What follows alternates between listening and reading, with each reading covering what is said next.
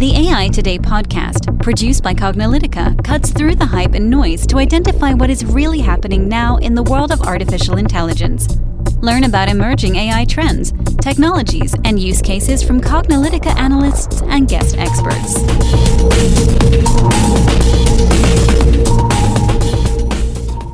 Hello, and welcome to the AI Today podcast. I'm your host, Kathleen Walch. And I'm your host, Ronald Schmelzer. Our guests today are actually fellow podcasters, and we were recently on their show, and we'll link to that. And we were thrilled to be guests, both Kathleen and myself. And we have here as our guests Frank La Vigne and Andy Leonard, who are co hosts of the Data Driven Podcast. Hi, guys. How are you doing? Sure. So, this is Frank here. I am a podcaster, as you mentioned, on a Data Driven show, co host of the show that we've been going on for nearly two years. My background is of being a software engineer, but about three, four years ago, I kind of saw the the light and realized that big data and AI are where the world was headed. And I went on a certification frenzy to retrain. And currently, well, I work at Microsoft as a technology solutions professional. Cool. This is Andy. And you can tell the difference between me and Frank because Frank has an accent.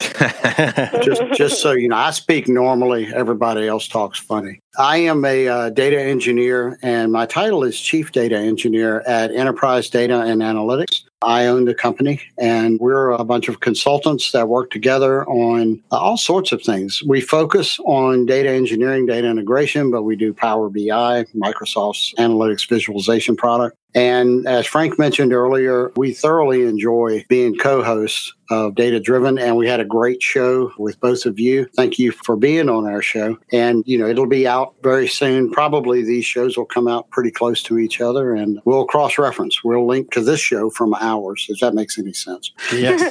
Great. Yeah, totally. Well, I know that the part of the reason why we were on your podcast and you're on ours is just because of the role that data, you know, just plays with respect to artificial intelligence. You know, and many of our listeners already know that, you know, data is integral to the whole idea of implementing AI. And in our work with clients, we know that 80% or more sometimes of the AI machine learning projects are spent just preparing and dealing with data. So, you know, from your guests and from your folks on the show about other insights you have, we'd love to know what your insights are just wrangling data for AI. Well, so this is Frank here, the guy with an accent apparently. Data engineering is essentially the $10 word for wrangling data because these algorithms, they're very, I like to call them picky eaters, if you will, and they require the data to be just so. And I've actually, when I was doing consulting for a time, I would tell folks that, you know, you have to schedule time to clean up your data. And a lot of these folks who are new to AI, they kind of, I think they took that personally. They said, no, no, no, all our data is properly normalized. And fortunately, it was a voice call, so they couldn't see the face palm. But I refer to it now as data prep or data shaping because I think that people tend to take data cleaning almost as an insult that their data needs to be cleaned. So that's one insight is kind of the perception. But I mean, overall, the theme is, that it's a job that no one really likes doing. Uh, Andy, correct me if I'm wrong, but I mean, the general theme is that you know, it's nothing people like to do, but it's a big part of the job. And a big part of the job is not just cleaning the data, but making sure that that data is not biased in any kind of meaningful way. And you can't really escape bias in data because the whole whole system at which that data was collected does kind of convey some bias, but you can be smart about minimizing that risk. Yeah, I totally agree with what Frank said. And, you know, I know that you talk to a lot of people who are on the bleeding edge and doing implementation. Both Frank and I are in that category. Although we are podcasters, we both do the work. And I focus, like I said, on data engineering on that part of it. And in some notes you sent us, you mentioned it was 80%. That's a fair estimate. I led a team of 40 ETL developers when I worked for Unisys about a decade ago. And we were cleaning up Medicaid data for U.S. States. And it's a mess. And it's not because people are intending it to be a mess. It just everyone's data is messy by nature. And it's very dirty. And there's mismatches and orphans and missing data. And I've run into a few people that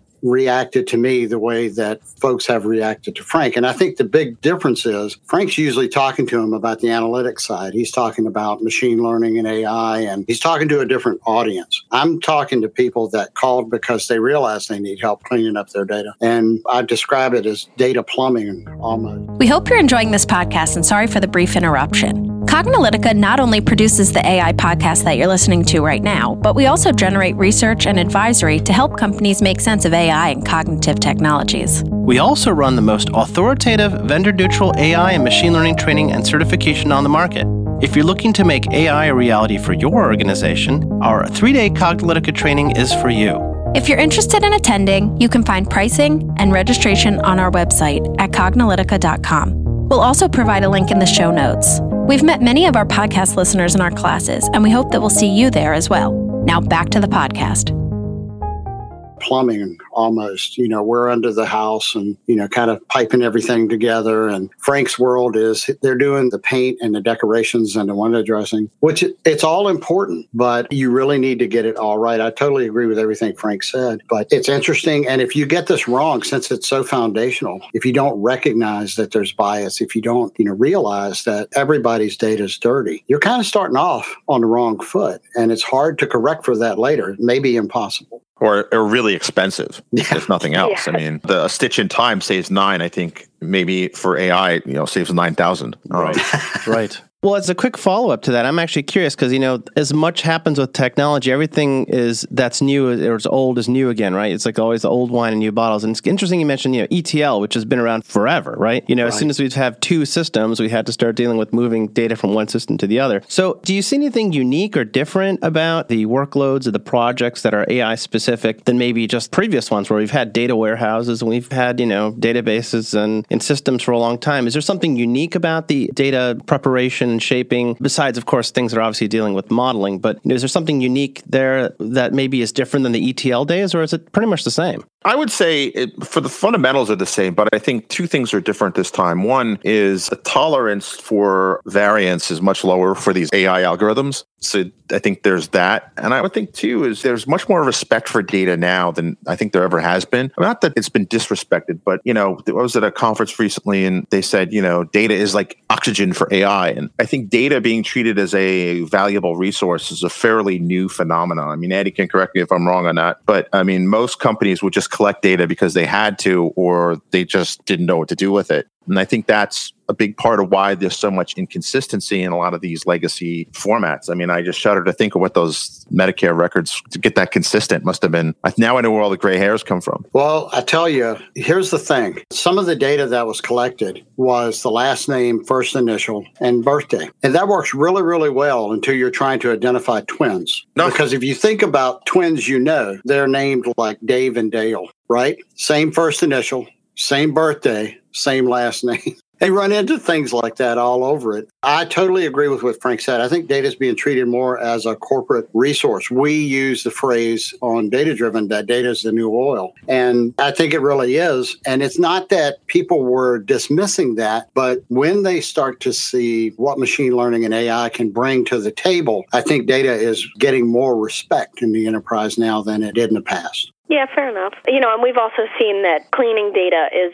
uh, very expensive and can be a quite time consuming task. So it seems like you guys have been seeing that as well and need to figure out how to politely word that to clients.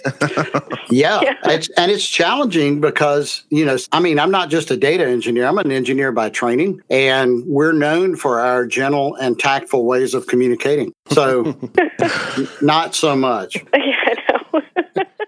I think he's right. You know, no one wants to hear that their data is ugly. You know, that's why I always like to say, I always like to blame the algorithms if I'm trying to be polite. And as Andy said, as engineers, politeness is kind of our second or third language. and no, I just, you know, the, I, I, like to say picky eaters because, you know, one of my kids is a picky eater. And it's just kind of mm. like, things are not presented the right way. Doesn't matter how good that steak or chicken nuggets or whatever it is, doesn't matter. Yeah, these are really good points. So I'd like to move along to our next question. In Cognilytica's AI enabled vision of the future, we say that we're going to get to this point where we have pervasive knowledge and companies and governments will just know everything about us. So right now we're at the point of pervasive connectivity due to the internet and mobile phones, where it's just assumed that we are always online 24 7. Whenever I leave the house, it's assumed that I take a cell phone with me. You know, next to my bed, it's assumed that I have a cell phone with me at night. But we're sure. going to move to this idea of pervasive knowledge, which is going to be a, the assumption that everybody and everything will have knowledge about everyone else. So, you know, what's your take on this? Do you think that we are going to get there? How far away are we from that? What's your thoughts on it? I would say, uh, arguably, we're kind of already there. I mean, I don't know about the government, what the government knows necessarily, but companies like Facebook, we voluntarily give them information and then they kind of mine other sources to get even more information about us. So I would say, and I don't want to just pick on Facebook, there's a number of companies that can collect that type of information. If you think of your cell phone provider, they know where you are, they know the calls you make, text messages that you go through. I think we're kind of already there. And as for what the government knows, you know, the things that John Snowden said, prior to his what he had publicly kind of talked about would have made you seem like a crazy but here we are. And we're now what four or five years post snowden. So i think we're already at pervasive knowledge. We just haven't either known or accepted it yet. What's that thing about the five stages of grief? I think we're somewhere in there. Yep, I totally concur with Frank. I think privacy died a long time ago. We just didn't realize it. And for the exact same reason, Snowden is the, you know, is the best example of that prior to that, my tinfoil hat didn't really fit that well, but it's nice and snug these days. I would say the assumption now is that anything that you do that's connected digitally is not private, that there's going to be some record of it, that it's going to be kept. And while I admire, you know, the data protection legislation that's being passed, I admire the goal of it, I should say. There's an awful lot that's bringing into the mix that I don't think we've fully worked out yet. I don't think we've thought through all of the implications of that. And just one example of that is so I request, I'll just use Facebook as an example since Frank brought it up. I say, Facebook, I want you to forget me. Fine. Facebook is running, you know, big data on the back end. If they're smart, and they are, they're doing backups. So how do they get me out of their backups? Mm, yeah, good questions. We yeah, talk think- about this a lot because we bring up the idea of hyper personalization, and it's not just used for advertising. You know, a lot of people think, oh, for marketing and advertising, but it's going to be this idea that we hyper personalize everything to the individual. Right. And that's this idea of pervasive knowledge where everybody and everything will know exactly where I am. So if I'm at a restaurant and there's a hurricane warning or a tornado warning, it's going to tell me exactly where to go to seek shelter instead of the sirens that, you know, like some towns put off. Those those are people are going to be like, "What's that siren?" Because now we're going to have this idea that I'm always going to have a phone on with me. I'm always going to have the internet, and it'll tell me yeah. exactly where to go to seek shelter. That's a really positive example, I think, and I think all of the next wave of bad things that are going to happen are going to kind of grow out of these good intentions. And I'm not trying to be the prophet of doom or anything, mm-hmm. but you know, human nature. I mean. well, I mean, just historically, you know, the road to hell is paved with good intentions. Mm-hmm. I think history will repeat itself, except I think this time around it might be a bit more digital and shinier, yeah. but it's still history. We humans are still humans. You know, I'm kind of wondering actually, this is funny because a lot of times I don't want to, you know, paint conspiracy theorists and everything, but like, you know, people are always like, we're afraid, like, oh, you know, the government and we're afraid of this. But actually, the question is, are you more afraid of what the government will do with this data or what corporations will do? The funny thing now is, I think that's the big pivot we're seeing is that with data and data privacy, it's not necessarily, you know, the government using information to target people or do whatever, but it's more like now these corporations, which it's interesting because the rule of law applies to everybody in the country, but within the confines of a corporation, there are certain things like you don't actually have like the full freedom of, you can't say whatever you want in a corporation right. environment because they have the right to your time as a worker. You don't have the right to do whatever you want in a corporation because they're paying for your time. So it's kind of funny. You're actually more restricted in the corporate environment, but like their use of data is actually less restricted than what the government can do. So I'm wondering, you know, is the balance of concern on the government side or on the corporation side? So in the US, I would say the US government does have some kind of accountability to its citizens. Other parts of the world, I think the equation is reversed or neither. But I, I think you're right. I think large corporations can do have way more leeway in terms of what they do with our data because the consequences are kind of fuzzy right now. GDPR had a lot of companies like jumping up and down and freaking out for a lot of reasons, good, bad, and kind of indifferent. But I think that was the first shot in a you know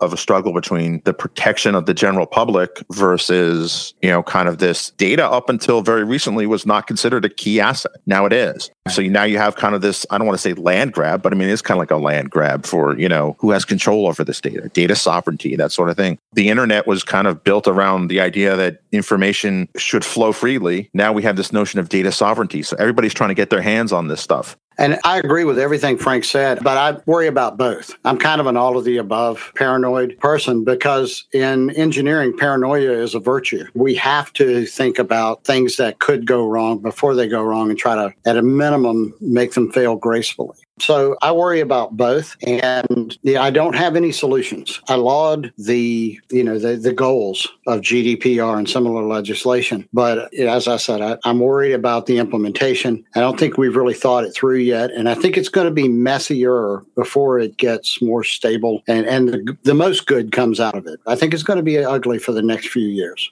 Yeah, well, well, kind of related to that, but but it's sort of in a different direction because I know that a lot of corporations, especially the ones that we're talking to now, they're really looking to put machine learning into practice, and for very useful, you know, very very tangible, and actually somewhat even boring use cases. You know, like using machine learning for some predictive analytics on some particular problem they're solving, or image recognition to do things like you know handle insurance claims information, or you know conversational agents like chatbots and this and that, or other things. So these are very, I would say, very mundane but very practical use cases for machine learning, but they're hitting up against some of these very same concerns about the use of data, especially in like loan applications and things like that. So, you know, there has been a lot of news recently and some pushback with, with how companies are using corporations' data. And, you know, especially for these companies that are looking at putting these projects, more mundane projects into practice, but are, are dealing with customer data, you know, sensitive data. Like, you know, we know about the Equifax, you know, data breach and the Yahoo data breach and the Target data breach. There's so many data breaches, right? You can't even keep track of them anymore. So, you know, people are, have that concern with machine learning data and machine learning models. So, you know, what have you heard from some of your podcast guests on the topic of data privacy and, you know, some of these issues around just data stewardship?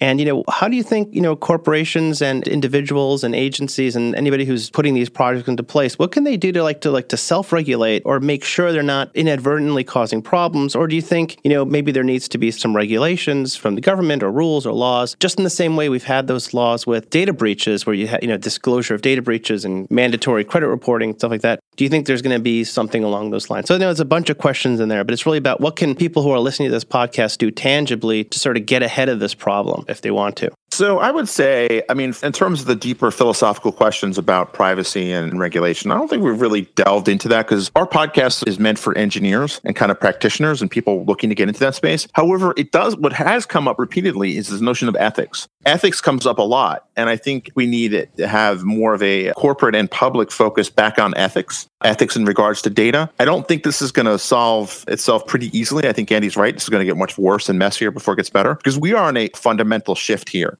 The likes we haven't seen since at least the Industrial Revolution. And some would say back to the agricultural evolution, where it's going to be such a fundamental shift in how economies work and how society kind of organizes itself. I think AI has that power to disrupt every industry at all times, more or less within the same two or three decade time frame. We have not seen that in certainly anyone who's alive today hasn't really seen that. Yeah, I think we have to think back to when industrialization really took over, right? We didn't have child labor laws, right? Because well, why didn't we need them? Because kids worked on their family farm, right? They didn't, you know, toil away in factories and with no windows or no air or grimy conditions like a factory, right? So it was never thought of like, why would you need child labor laws? And then suddenly we had factories and it was like, oh yeah, we probably should fix this. I think it's going to be a slow, drawn out process. Andy, do you want to follow up on that? No, I agree completely with what Frank said. Okay. You say that a lot, Andy. It's, it's... well, I do. You're a smart guy. Right? You guys, you guys should get a podcast or something together. You know. I know, man. We should start a podcast together.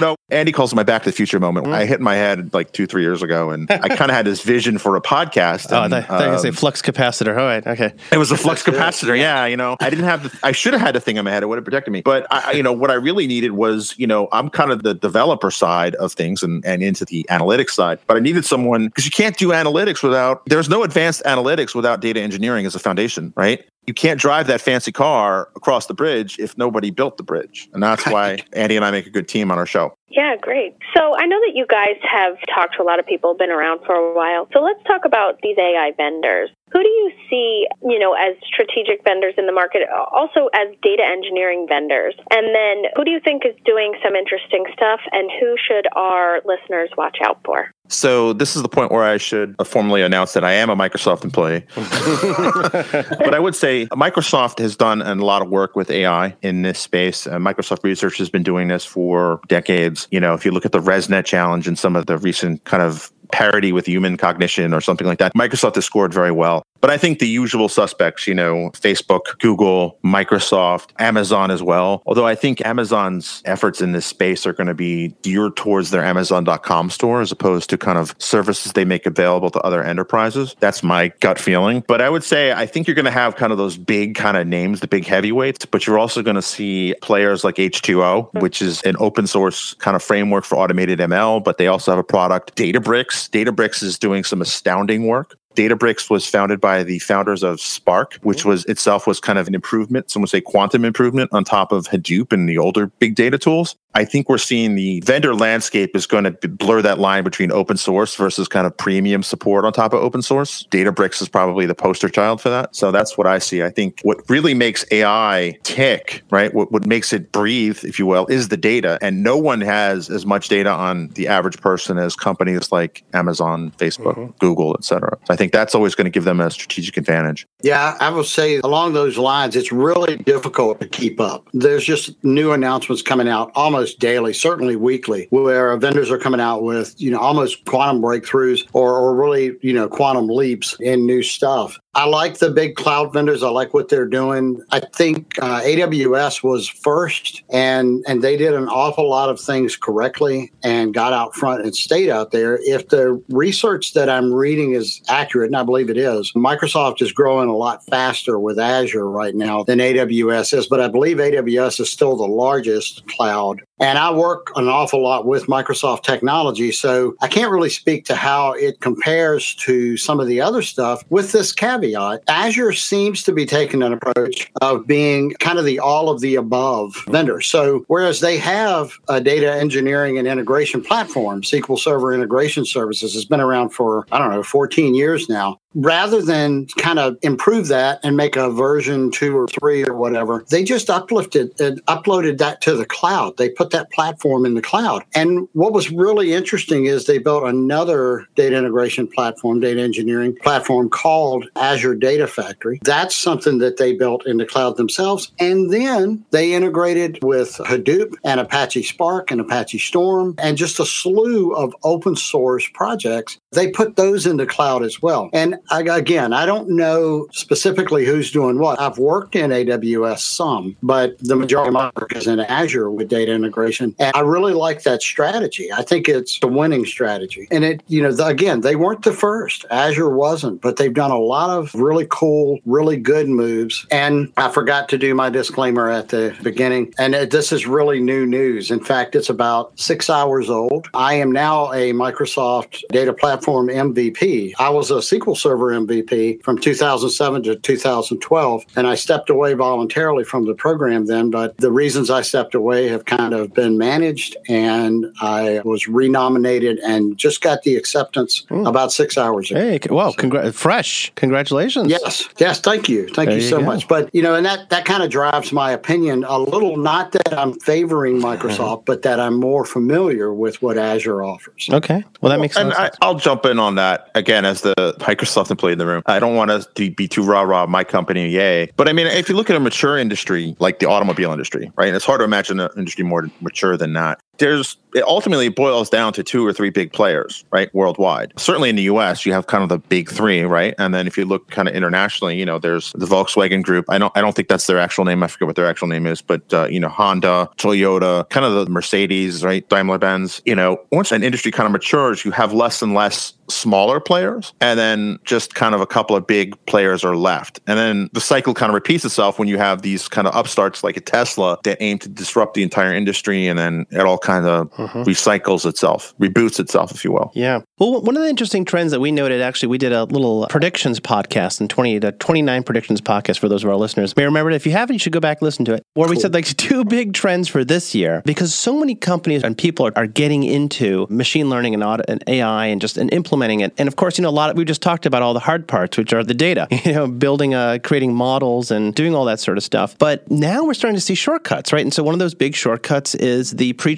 trained model, right? So, you know, you might have to do some image recognition thing for a particular application, but you can get a pre trained model that's like trained on cars or bags or whatever, or cats or people, right? And then you can basically use transfer learning to say, okay, well, all I got to do now is just add my specific images. I don't have to train the whole model on just what's a human face and facial recognition. It can just, you know, glom onto it through the magic of transfer learning. And also, the other one is the big movement towards something called AutoML, which is you know systems that can automatically do algorithm selection or hyperparameter tuning, all that sort of stuff. So you're not sitting there trying to like you know make these things work, right? Between the two of them, it's like really jump starting, kickstarting a lot of projects. But that brings another like one of those platform issues because now some of these platform vendors are saying, well, we have all. It's not just that we have the algorithms and the cloud computing and the storage and all these little you know tools. We also have these models that we've already built that are kind of proprietary, right? Amazon's got one right. for forecasting and all sorts of stuff. I think their uh, recommendation system or personalization system, and so that we believe that's going to start to really differentiate these vendors. Have you been seeing much around the pre-trained models and the AutoML stuff? Oh yeah, well, absolutely. Microsoft has a whole suite of things called cognitive services that you don't even have to know anything about AI. You're just a regular developer can kind of implement the computer vision models we've created. There's also we also have a transfer learning service called Custom Vision Service. But you're right. I mean, it's like you know, it's going to be instead of saying with the cloud phase, it was kind of like, well, we have more servers, we have faster servers, we have better network connections. Now it's going to be like, well, if you're trying to recognize, you know, cats in a picture versus dogs or hot dogs or not hot dogs, you know, then, you know, our model's the best, right? So I think you're going to see more specialization built on top of that. Yeah, and I would say that it's almost a case of meta automation, right? And uh, we had an interesting guest on Mark Tabladillo. He was one of our early guests, and he made this point that the people that are doing data science and machine learning and, and working in this field are most familiar with data science and machine learning. So, what's most likely to get automated first is what we do for a living. That's true. Particularly yeah. the aspects of the jobs we don't like.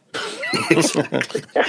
Oh, guys, you know, thank you so much for being on this podcast. This was really great. So, you know, as a final question, we always like to end our podcast to kind of hear what each of you believe is the future of AI in general and its applications to corporations and beyond.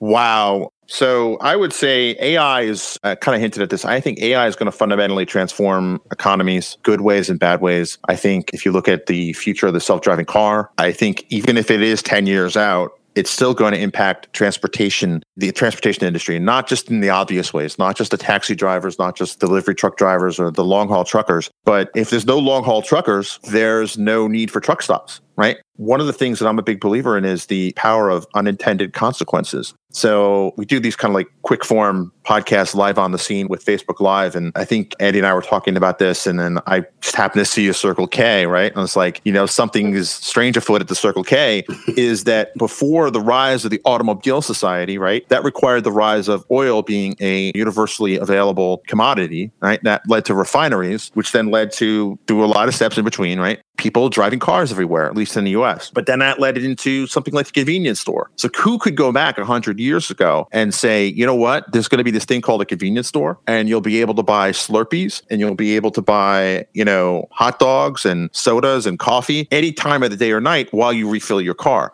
right? I think that's an industry that just kind of came out of, I mean, obviously retail and food existed before, but that combination of all those factors created an industry that is pretty sizable. And I think if we start rolling back on the transportation industry, which I think is inevitable one way or the other in terms of being more automated, that's going to have all sorts of unforeseen consequences that, you know, if you go to ahead to, you know, 2119, there's going to be things that people will say, you know what, I bet in 2019 they didn't see this coming.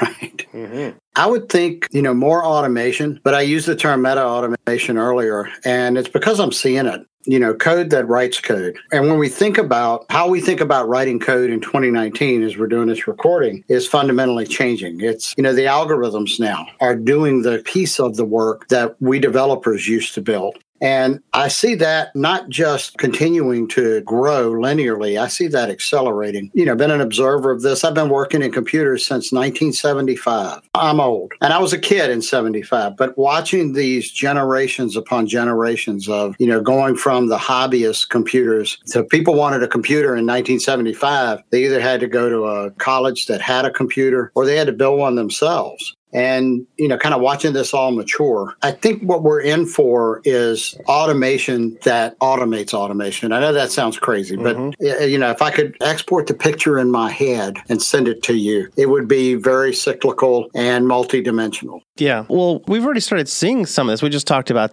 some of the stuff that's ai machine learning related but like even on the just traditional application development side there was something i saw posted on i think it was on hacker news on if anybody reads that it's something called dry.io which is this this system where it's basically just it just knows what various programming patterns are, and it just says, okay, what are you trying to build? Like, okay, well here it is. Here's the pattern that you know add things to the database or you know integrate with the social media site, and just basically describe what you're trying to do, and it kind of posts it all together, which is interesting. And of course, you know, for mm-hmm. programmers, they know that DRY is an acronym, and it means don't repeat yourself, right? It's a, it's a programming pattern, and so they're like, well, you know, pretty much anything that's been developed has been developed in terms of the kinds of apps. So don't repeat yourself. Just tell us what you want to build, and we'll just hammer that out, which is interesting. If people Well, have you seen Sketch to Code, which is even Yeah. crazier? yeah, Uh, oh, that's right. I saw that. Like build the user Yeah. interface just by sketching it. Yeah, yeah, that's Yeah. good. That's cool though. I like that one. No, I meant crazy in a good way. Crazy cool. Yes.